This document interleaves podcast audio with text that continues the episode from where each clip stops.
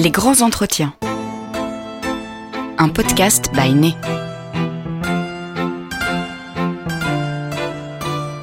Il existe autant de façons de composer un parfum qu'il existe de créateurs. Né vous invite à découvrir leur parcours, leurs pratiques et leur vision. Ce podcast vous est raconté par Guillaume Tesson.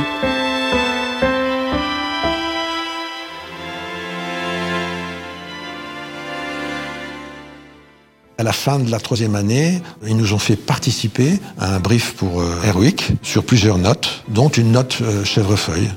Il s'est trouvé qu'en fin de compte, euh, ben voilà, j'ai gagné le gros lot. Euh, en quelque sorte, pour moi, c'était vraiment le gros lot parce que quand on m'a annoncé que j'avais gagné le chèvrefeuille d'Airwick, qui est devenu par la suite une référence chez eux, j'étais vraiment, vous pouvez pas imaginer bah, la joie que j'avais. Ça a commencé comme ça, un peu mon parcours euh, en parfumerie, jusqu'au moment où j'ai rejoint Création Aromatique et où j'ai commencé à travailler un peu plus dans, la fine.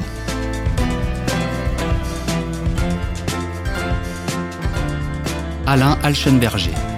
Il est aussi discret que méticuleux.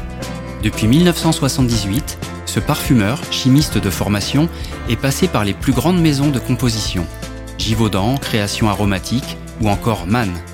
Son parcours atypique l'a conduit à créer d'abord des fragrances pour des produits d'entretien, softeners et détergents, puis des parfums pour Ralph Lauren, Versace, Jill Sander ou encore Michael Kors.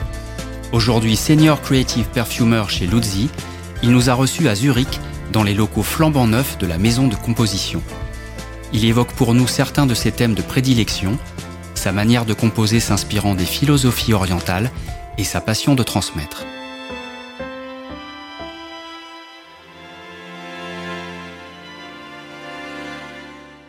Alain Alchenberger, bonjour. Bonjour. Merci de, de nous recevoir ici, euh, juste à côté de Zurich, dans les tout nouveaux locaux de, de Luzzi. On est dans votre bureau et euh, je vois que vous avez, euh, parmi les rares objets, ce, ce flacon de parfum. Est-ce que, est-ce que ce flacon, il a une histoire? Oui, oui, il a une histoire, bien sûr. En fin de compte, c'est un des seuls parfums que j'ai gardé euh, durant toute cette carrière. C'est mon premier parfum, euh, Laura Biagiotti Uomo, que j'avais gagné euh, la première année quand j'ai rejoint Création Aromatique et j'ai commencé à travailler euh, euh, un petit peu dans la fin de fragrance. Donc c'est vrai, pour moi, il, a, il compte beaucoup. Là, là, on l'a.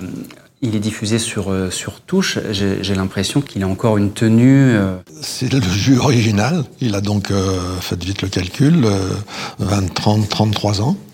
33 ans d'âge. Et c'est vrai, il a l'air assez stable. Et qu'est-ce qu'il représente pour vous ce parfum alors? C'est la Bah, quintessence de. Il représente, c'est une première fois. Une première fois, c'est toujours important. Donc vous avez rejoint Luzzi il y a maintenant quelques années. Est-ce qu'on peut parler d'un rôle de mentor? Pff, Mentor, c'est un bien grand mot. C'est transmettre mon cheminement, en fin de compte, durant toutes ces années. Les difficultés que j'ai peut-être rencontrées, les découvertes que j'ai faites. Parler, dialoguer, et si je peux être euh, d'une quelconque aide, c'est un bénéfice, en fin de compte.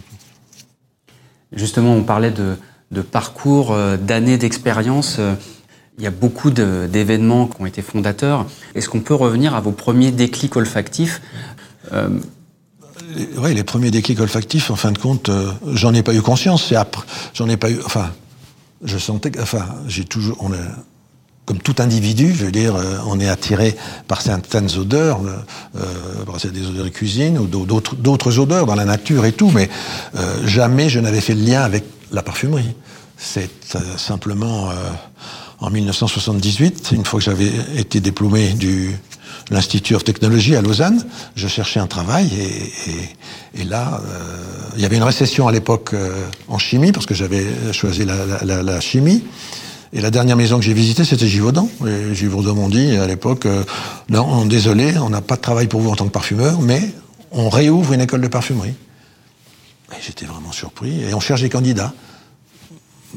Seriez-vous d'accord de passer des tests et des entretiens? Ben, J'ai dit oui. Bah, tout s'est bien déroulé, j'ai été sélectionné. Et, j'ai découvert un monde dans lequel je suis tombé amoureux, mais immédiatement. Donc j'avais aucune connaissance de la parfumerie, du métier de parfumeur ou quoi que ce soit. Mais j'en suis tombé amoureux euh, ouais, dans les semaines qui ont suivi. Au départ, vous veniez, vous aviez fait euh, Polytechnique, c'est Voilà, ça ouais, euh, en chimie. Et quand vous dites que vous êtes tombé amoureux comme ça en quelques semaines, ça s'est manifesté comment? Eh ben, bah, C'est sûr, l'odorat, la façon dont on travaillait et les molécules. Parce que j'ai retrouvé j'ai retrouvé quand même euh, ce qui m'a ce qui m'a poursuivi toute ma carrière, hein, je veux dire, euh, l'attrait pour les nouvelles molécules, qu'elles soient synthétiques ou qu'elles soient naturelles, parce qu'un naturel, en fin de compte, c'est un assemblage de molécules, donc, hein, dont certaines sont plus puissantes que les autres, dont certaines sont plus odorantes que les autres, et, voilà, et le pont était fait. Donc pour moi, il n'y a pas, pour en revenir à ça, il n'y a pas de dichotomie entre les synthétiques et les naturels. Ce sont des molécules que je traite de la même façon. Alors quelquefois, il y a des inspirations qui sont différentes. Effectivement, vous, pouvez vous laisser inspirer euh, par un bouquet de fraisias ou par un bouquet de, de fleurs ou, par du bois ou par une balade en forêt. Mais euh, à la fin, ce sont des molécules qui arrivent sur votre, euh, sur votre épithélium et qui vous provoquent une émotion. peut paraître assez étonnant dans votre parcours et en même temps euh, c'est tout à fait euh, cohérent avec votre amour des molécules quelles qu'elles soient, c'est que vous avez à votre actif des réalisations qui concernent aussi bien euh, les produits qu'on peut appeler les produits d'entretien, les produits ménagers. D'ailleurs, c'est par ça que vous avez commencé. Ensuite, il y a eu la fine fragrance. Est-ce que vous pouvez nous raconter quelques grandes réalisations dans, dans cette partie, justement tout, tout, à fait. Donc, comme je vous ai dit, j'ai été sélectionné et encore, je remercie vraiment Givaudan et aussi euh, Jean Adorne, qui avait été euh, le directeur de l'école à l'époque.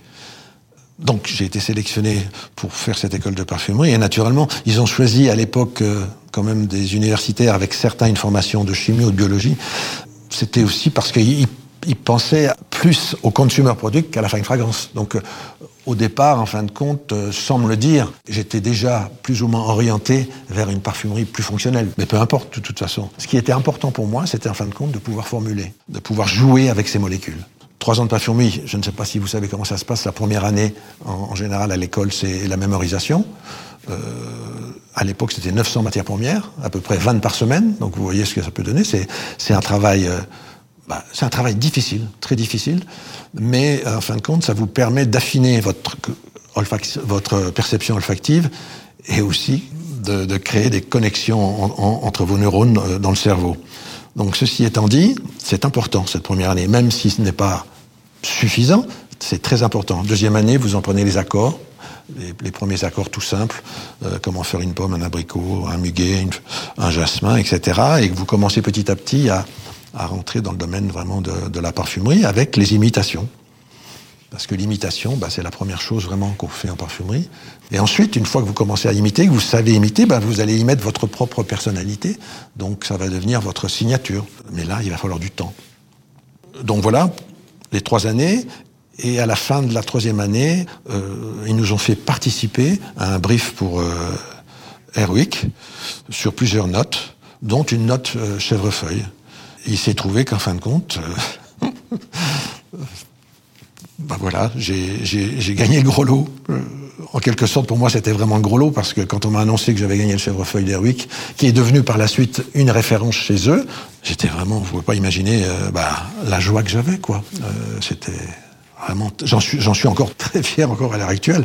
Chèvrefeuille qui est devenu aussi référence chez Ricky Kuhlmann, parce que Ricky, euh, ayant acheté ensuite euh, Donc voilà, donc ça a commencé comme ça un peu mon parcours euh, euh, en parfumerie. Et ensuite ça s'est enchaîné avec pas mal de, de succès aussi euh, en, en consumer produits, dans les détergents et dans les savons. Euh, certains produits qui sont devenus bien sûr des, des benchmarks, ouais. et ceci durant, durant 7-8 ans jusqu'au moment où j'ai rejoint Création Aromatique et où j'ai commencé à travailler un peu plus dans, le, dans, la fine, tout en continuant aussi dans le personal care. Donc la fine fragrance, hein, donc la, la parfumerie euh, fine. Et là, il y a une grande référence qui est marquante aussi pour vous, c'est euh, Ralph. Oui, alors ça, ça a été fait, ça, ça a été fait quelques années plus tard, en 2000 en fin de compte, ouais, euh, au début du, du 21e siècle. Et oui, c'est aussi quelque chose d'important pour moi en fin de compte, le client à la fin m'a demandé de découper la fragrance en différentes, euh, en différentes portions, chacune ayant une couleur différente. C'est sur ce système, en fin de compte, comment dire, de différentes couleurs que j'avais bâti, euh, que j'avais bâti mon, mon Ralph, oui, quelque part. Comme je bâtis mes autres fragrances. Il faut reparler, en fin de compte, de ma théorie des cinq éléments et de mes cinq parties de la plante, comment j'en suis arrivé là. Et ça donnait Ralph, où à l'époque, bah, beaucoup de personnes ne croyaient pas du tout à ce parfum, euh, trouvaient que c'était même trop fruité. Est-ce qu'on peut le décrire euh bah, C'est un, enfin, c'est un floral fruité. C'était quand même un fruité. Et c'était le, basculement dans le 21e siècle. Et en fin de compte, on est c'est à cette époque qu'on est rentré dans un monde quand même de fruits, pour ne pas dire après de gourmandise. Parce que si vous regardez avec Angel, qui avait été écrit en 1990, mais dont le, succès est venu qu'après, qu'après 2000. Je veux dire, il a mis euh, dix ans pratiquement pour devenir un, succès, pour qu'il soit accepté et reconnu. Je veux dire, au début, euh, Angel, euh, ben, peu de gens l'aimaient, peu de gens l'appréciaient. Vous voyez ce que je veux dire On parlait au début de cet entretien de, de transmission. Vous avez votre votre propre manière de cartographier euh, mentalement euh, les molécules. Vous avez établi plusieurs euh, théories pour essayer d'organiser tout ça. Bon, c'est vrai qu'au sorti de l'école, donc j'avais mon étiquette chimiste hein, que j'ai gardé longtemps sur le front. et à l'époque, mon chef m'a demandé, ben voilà, il y a à Dubendorf, il développe à Dubendorf, c'est un centre de recherche de Givaudan. Bon, il n'est plus à Dubendorf, il est à Kemptal, c'est vrai maintenant. Il développe le concept d'odor value. Ce concept d'odor value, c'est simplement, c'est quoi? C'est en fin de compte euh, le rapport entre deux paramètres importants.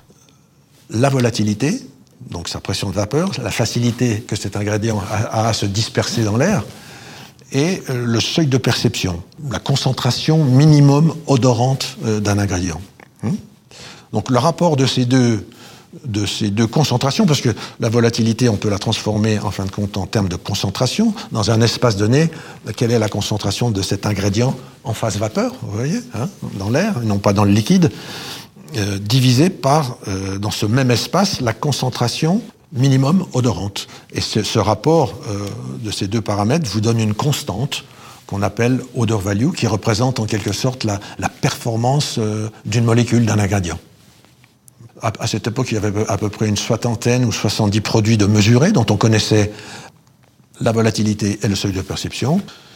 Et en résumé, j'ai pris euh, ces deux paramètres et je les ai positionnés sur une carte en ordonnée la volatilité, en abscisse le seuil de perception et le rapport des deux, ça donne des diagonales hein, qui représentent des lignes d'odor value.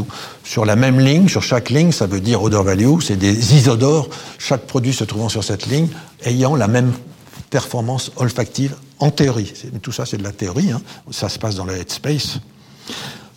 Chose importante quand même à signaler, on ne va pas aller trop loin en développement, donc l'échelle est énorme, donc on travaille en échelle logarithmique, euh, c'est-à-dire que si vous regardez la différence de volatilité entre les extrêmes, entre un produit très volatile comme un diméthylsulfide ou un, acétate d'éthyle et un produit à volatilité très basse comme un musc nitré, vous avez un facteur à peu près de 10 millions. C'est-à-dire qu'un acétate d'éthyle est 10 millions de fois plus volatile euh, euh, qu'un musc nitré. Et vous avez à peu près cette même échelle sur les seuils de perception entre une rotundone, c'est un produit, c'est peut-être, ça fait un petit peu euh, bizarre quand je prononce ce nom, c'est un produit qu'on trouve dans la nature, qui existe même dans le vin, euh, dans le patchouli, il existe en trace aussi, et, dans d'autres matières, le cypriol aussi, entre autres, et un produit comme l'acétate de ninanil, vous avez un, facteur de 10 millions aussi. Pour la lecture de cette carte, si on en parle un, petit peu, vous avez en haut vous avez les notes de tête, au milieu les notes de cœur, au fond les notes de fond cette carte, elle vous permet, en fin de compte, elle vous donne ce classement quelque part. Vous voyez ce classement des, des, des produits euh, très substantifs à très volatiles. Et aujourd'hui, qui utilise cette carte? C'est certain que, les, en tout cas, les parfumeurs de consumer product l'utilisent. Les parfumeurs euh, fans fragrants, j'en connais certains qui l'utilisent aussi. Euh, c'est aussi intéressant. Systématiquement, tout nouveau produit, je veux dire, est positionné sur la carte. Et dès que vous positionnez un produit sur la carte, vous voyez un peu ses voisins. Vous voyez déjà tout de suite, ah, est-ce que c'est la même fonction chimique? Non, peut-être pas. La même fonction chimique, c'est des possibilités euh, de mélange. C'est une source créative aussi, d'inspiration. Vous, vous visualisez tous vos produits. C'est fantastique. Euh, parce que vous ne les avez pas tous en mémoire. Donc je pense que de plus en plus, il y a des gens qui sont intéressés. D'autres maisons, pas, ça s'appelle pas Odor Value Map, mais ils ont des, c'est forcément toutes les maisons maintenant développent la, la mesure du seuil de perception d'une certaine façon et de la, volatilité. Donc, euh, ouais, c'est certain que c'est utilisé par énormément de personnes. Pas sous cette forme-là, mais sous, certainement sous, sous, d'autres formes. Et c'est quelque chose, en tout cas c'est un outil que vous aimeriez euh, davantage populariser propager? Ah oui, c'est certain, bien sûr, oui, oui euh, bien sûr. Alors, naturellement, les grandes maisons, la maison dans laquelle j'étais, euh, ils ont nous fait un, outil interactif. Chaque molécule a, a, des tas de paramètres. Là, on a la notion de volatilité, de perception, mais vous pouvez y mettre le prix. Vous pouvez commencer à même à formuler, à représenter une formule. Euh, et ce que j'ai oublié de dire aussi, en fin de compte, ce qui est très important en tout cas pour moi, c'est que la notion de volatilité, je l'ai toujours reliée à la notion de temps. Vous voyez euh, Comme vous prenez un acétate d'éthyle, vous le trempez, une touche, toc, 30 secondes après, pouf, ça disparaît. Vous prenez l'extrême, un muscocétone ou un liral ou des notes comme ça, vous les trempez, vous revenez six mois après, c'est toujours sur la touche. Donc je lis la notion de volatilité à la notion de temps. Et le seuil de perception, je le lis à la notion d'espace. Et je prends toujours cet exemple du santal, le santalol, qui est un, un merveilleux produit, bien sûr, mais c'est un produit qui ne rayonne pas, qui ne bloom pas. C'est-à-dire que vous allez le sentir si vous êtes près de la source. Vous en mettez un peu sur votre peau, vous allez bien sentir le santal. Mais là, vous qui êtes à 1m50 de moi, si je mets euh, du santal sur ma peau, vous n'allez pas le sentir. Par contre, il existe d'autres molécules à, odeur santalée. Et une, je ne veux pas en faire la publicité, mais c'est quand même une, des, plus belles, des plus rayonnantes, des plus puissantes, Javanol, euh, qui est à peu près mille fois plus puissante que le, que le santalol ou le bois de santal et vous trempez une touche dans ce, dans euh, à peine j'aurais trempé la touche que vous allez déjà la sentir. Donc là, il y a la notion d'espace. Et en fin de compte, la parfumerie, pour moi, qu'est-ce que c'est? C'est une façon de maîtriser, c'est maîtriser ses matières premières, mais c'est maîtriser aussi le temps et l'espace. Quand vous avez un parfum, vous le sprayez, vous avez le temps zéro, il va se répandre dans l'espace, et il va évoluer aussi différemment en fonction du temps.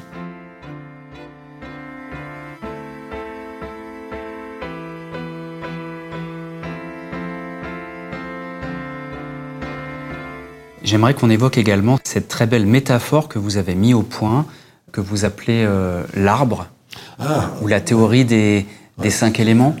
Oui, c'est-à-dire que j'ai eu de la difficulté dans mes premiers pas de la parfumerie à, faire la classification, euh, parce que c'est tellement subjectif. Donc je suis parti, je suis revenu en fin de compte à la nature et à l'arbre, parce qu'en parfumerie on utilise des essences qui proviennent de différentes parties de la plante.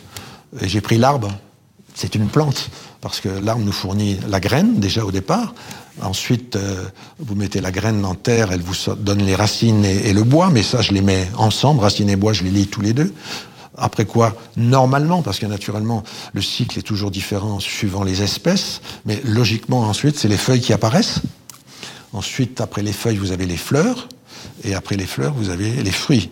Et dans les fruits, euh, ben, se trouve la graine, et vous avez le cycle de la vie qui est accompli. Et de ces cinq parties de la plante, pour, pour juste euh, en revenir euh, avec la théorie des cinq éléments, parce que j'ai toujours été amoureux, en fin de compte, d'une certaine enfin je ne veux pas dire philosophie, je suis pas un expert, mais philosophie orientale, et de cette théorie des cinq éléments que j'ai découvert par hasard. Vous l'avez découvert comment d'ailleurs? Par hasard, par un livre, un livre qu'une personne m'avait donné. Et quel livre? Ouais, non mais c'était plus lié, pour finir, à, je sais pas si je peux en parler en fin de compte, ouais, c'était plus lié à une hygiène de vie, en fin de compte, vous voyez, la, à une philosophie de vie, la macrobiotique qu'on appelait à l'époque. Donc voilà, avec cette théorie euh, des cinq éléments, plusieurs fois millénaire. Et moi, ça m'a plu. Ça m'a plu et je n'ai fait que je me suis dit, bah tiens, j'ai les cinq éléments de ma plante, je vais les, les superposer. Et donc j'ai mis la graine euh, sur le métal, j'ai mis le bois sur le bois, j'ai mis euh, le verre, les feuilles sur la terre, j'ai mis les fleurs dans l'eau et j'ai mis euh, les fruits sur le feu. Et j'ai commencé à, construire. Donc vous pouvez vous représenter cette étoile à, cinq branches, hein, avec les graines, le bois, les feuilles, la fleur et le fruit. Euh, j'ai mis mes éléments. J'ai d'abord mis mes, mes produits naturels autour. Et puis ensuite, j'ai commencé à mettre mes produits de synthèse olfactivement parlant, et puis aussi j'ai d'autres étoiles que j'ai développées, où, suivant d'autres critères, j'ai positionné euh, mes produits de synthèse, mes molécules que j'aime bien, euh, que ce soit naturel ou synthétique, et, j'ai commencé à jouer avec.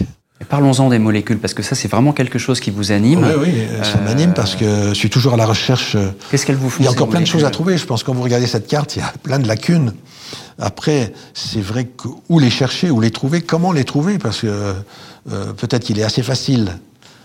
Bon, ça fait déjà quelques années que je suis parti de la recherche, mais je veux dire, je suis quand même ça plus ou moins de près.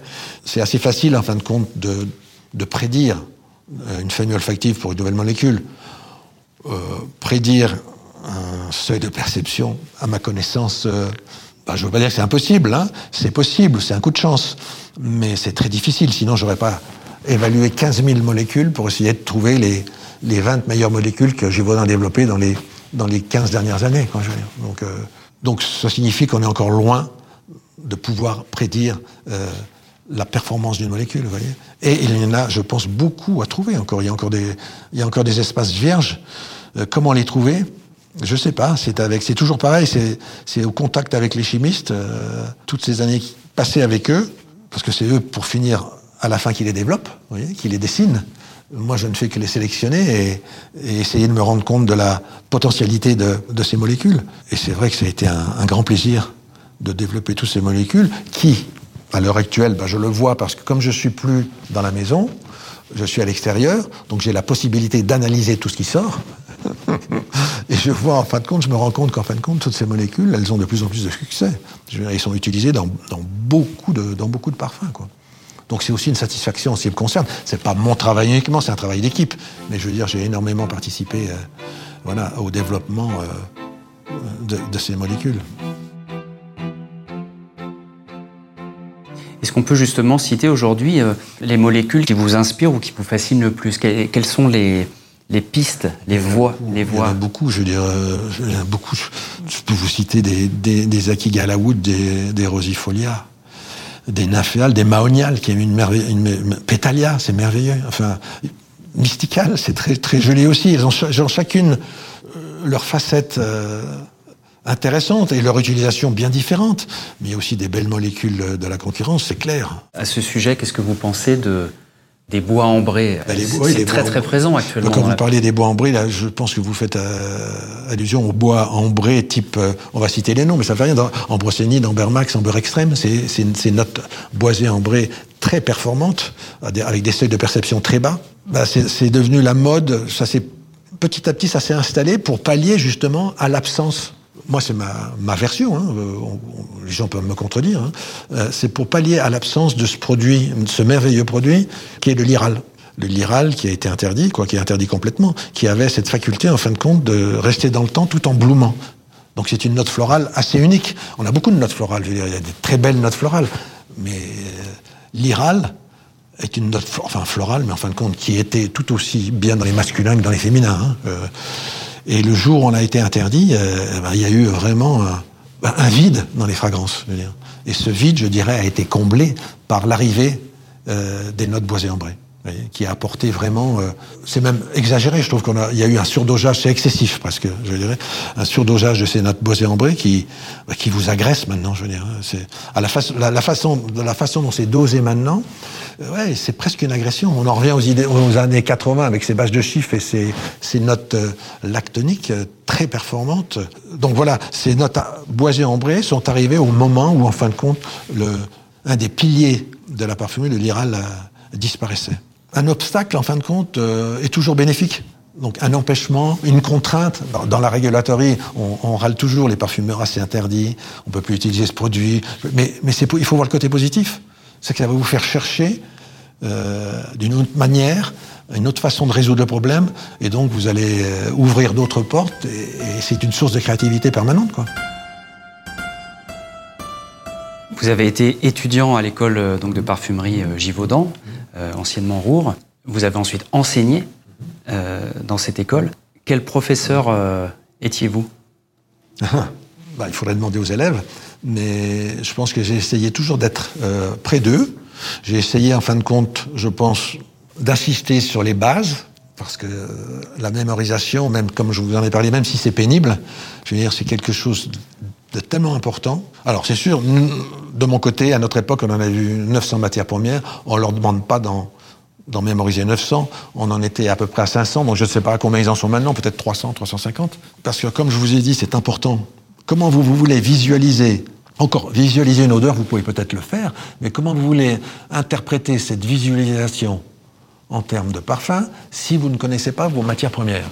Il euh, y a quelque chose que je ne comprends pas, c'est pas possible. Voyez? Très important. Et après, bon, vous avez le bœuf à bas, quoi. Comment, comment faire euh, un abricot, comment faire une, une pomme, euh, un jasmin, une tubéreuse, un accord boisé, un accord épicé. Enfin voilà, vous commencez. Et ensuite, l'imitation. L'imitation, mais caricaturale, je dirais, on ne leur demande pas, parce que imiter un parfum au nez, c'est impossible, quoi, je veux dire, Même grenouille, je ne sais pas s'il serait capable de le faire, Passer dix matières premières, ben, c'est difficile de les sortir. Alors après, il vous faut du temps, vous trempez, vous revenez, vous revenez le jour après, ah oui, ça, je, détecte, je détecte, mais après, il y a les quantités à mettre, donc une imitation, vous pouvez euh, passer votre vie sur une imitation. Hein dans, tout métier, hein, parce que on peut dire art, mais dans tout métier, vous avez quand même une partie technique qui n'est pas négligeable. Et si vous ne l'avez pas, bah, vous allez peut-être réaliser des bonnes choses, mais qui manqueront de performance, qui manqueront de bloom, de trail. Alors que si vous avez la partie technique déjà, si vous la, comprenez, euh, ça va vous aider ensuite à réaliser, euh, en fin de compte, vos rêves. C'est très important. C'est très important, c'est ce que je dis euh, aux élèves. Je veux dire, c'est une partie qui est difficile, contraignante. C'est sûr que vous pouvez le faire. Il y a certainement des Mozart de la parfumerie, des gens qui n'ont pas besoin de mémoriser. J'en connais pas vraiment, hein, mais je pense que pour la majorité de nos jeunes parfumeurs, c'est important qu'ils sachent bah, qu'il faut travailler Être passionné, c'est certain, mémoriser, travailler, et ensuite réaliser, euh, réaliser euh, leurs rêves, leur visualisation, ou voilà, ou répondre aux briefs euh, des clients. C'est bien d'avoir cette, cette base, je dirais.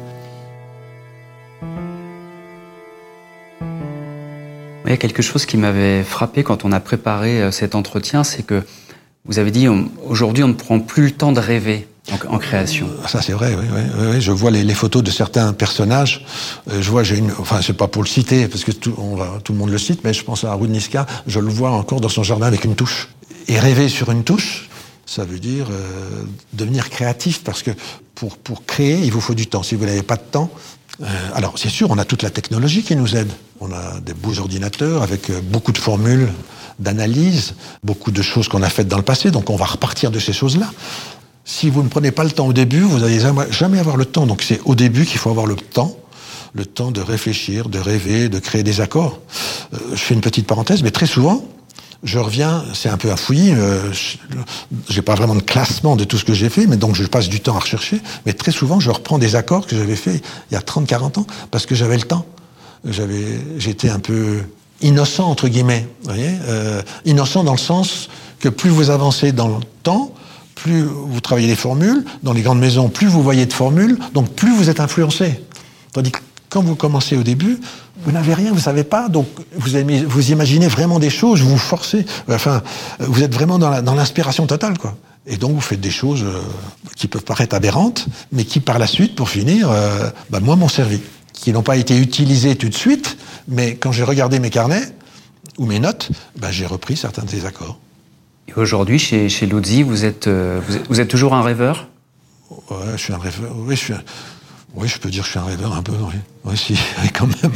C'est ce qu'on me dit à la maison aussi. Hein.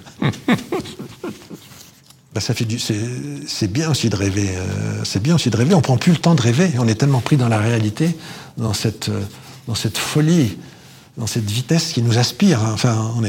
Donc ça fait du bien. C'est pour ça que ça serait bien que les, les dirigeants dans les différentes sociétés de parfumerie donnent du temps à leurs parfumeurs. C'est important. Surtout pour certains parfumeurs, pas tous peut-être. Je veux dire. Moi, mon chef, dans les années 90, on, écrivait les formules à la main. Quand vous écrivez une formule à la main, vous prenez, le temps de réfléchir, voyez. Et au crayon de papier, en plus, moi je les écrivais parce que comme ça, je gommais. Ah non, je ne veux pas mettre ce produit, ou j'en mets tant.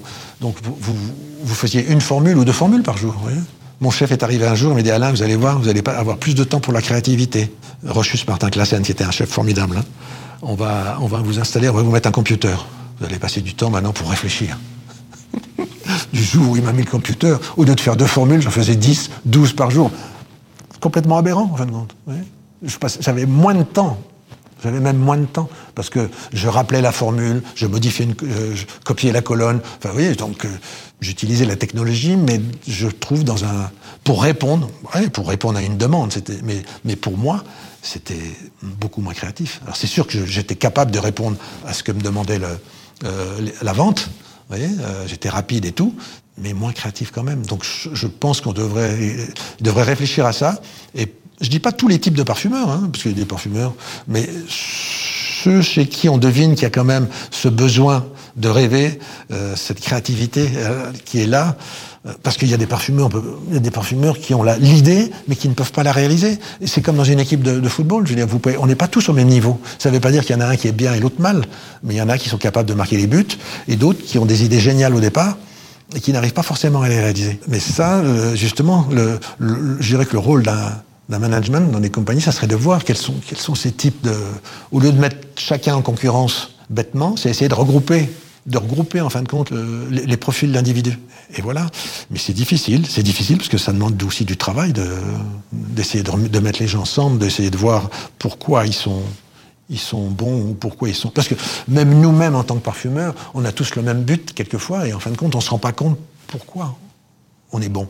On veut tous arriver, euh, beaucoup, si vous demandez aux jeunes, la plupart, hein, ils veulent tous faire de la fine hein, au départ. La plupart, enfin, je dirais 95%. 97% des, jeunes que j'ai pu rencontrer, ils veulent faire de la fine.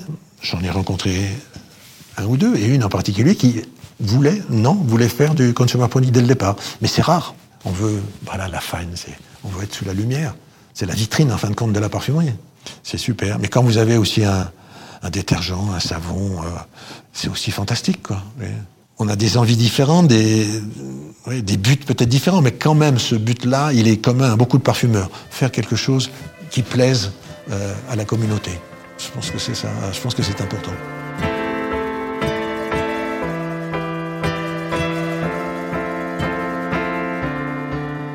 On, on, parlait de la notion de, de, temps depuis le début de cet entretien. Donc, on a sur touche euh, ce Biagiotti Uomo, qui est donc oui. votre premier parfum. De nombreuses minutes ont passé. Comment vous le percevez là?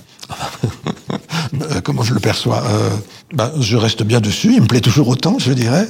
Il pourrait être d'actualité, peut-être pas quand même, mais pourquoi pas euh, Ce que je trouve extraordinaire, c'est que je le trouve pas oxydé. Et pourtant, il y a quand même de l'air pas mal dans la bouteille. Il a bien vieilli. Il est, il est encore, je pense, agréable à sentir. Je veux pas me. Il a un petit côté, c'est vrai. Il a quand même un petit côté euh, années 70. 80, mais voilà, une note un peu, une fougère, une fougère qui n'est pas forcément classique, un peu tabac, légèrement mielé. Est-ce qu'il a aussi bien vieilli que son créateur? Bah, Je sais pas, alors. Euh... dans, quel, dans, quel, sens là je... ouais, Son créateur, c'est beaucoup dire, hein, créateur. Ce mot créateur, des fois ça me fait peur, ce mot créateur, parce que chaque être enfin, on est tous des créateurs en puissance. Hein. Il n'y a que Dieu qui crée.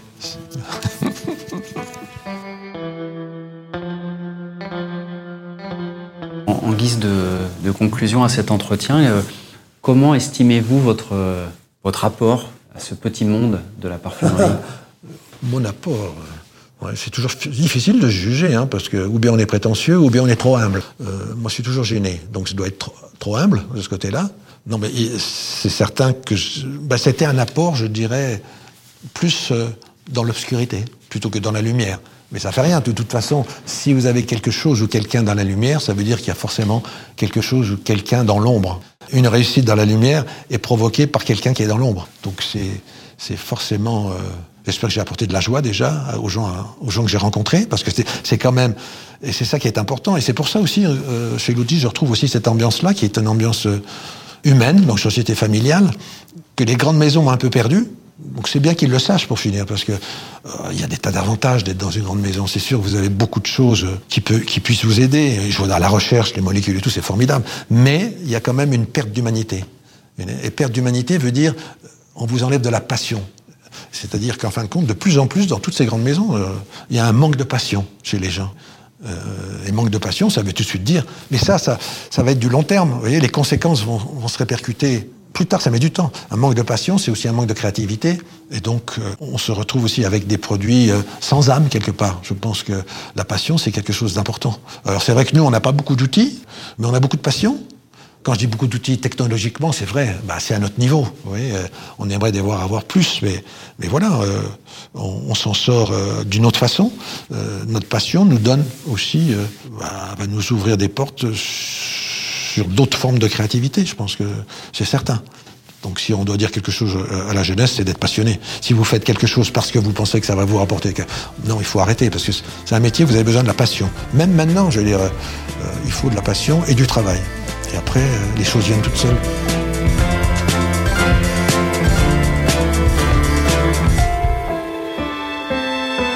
Vous venez d'écouter un podcast by Retrouvez cette émission sur podcast.bainé.com et sur les plateformes habituelles.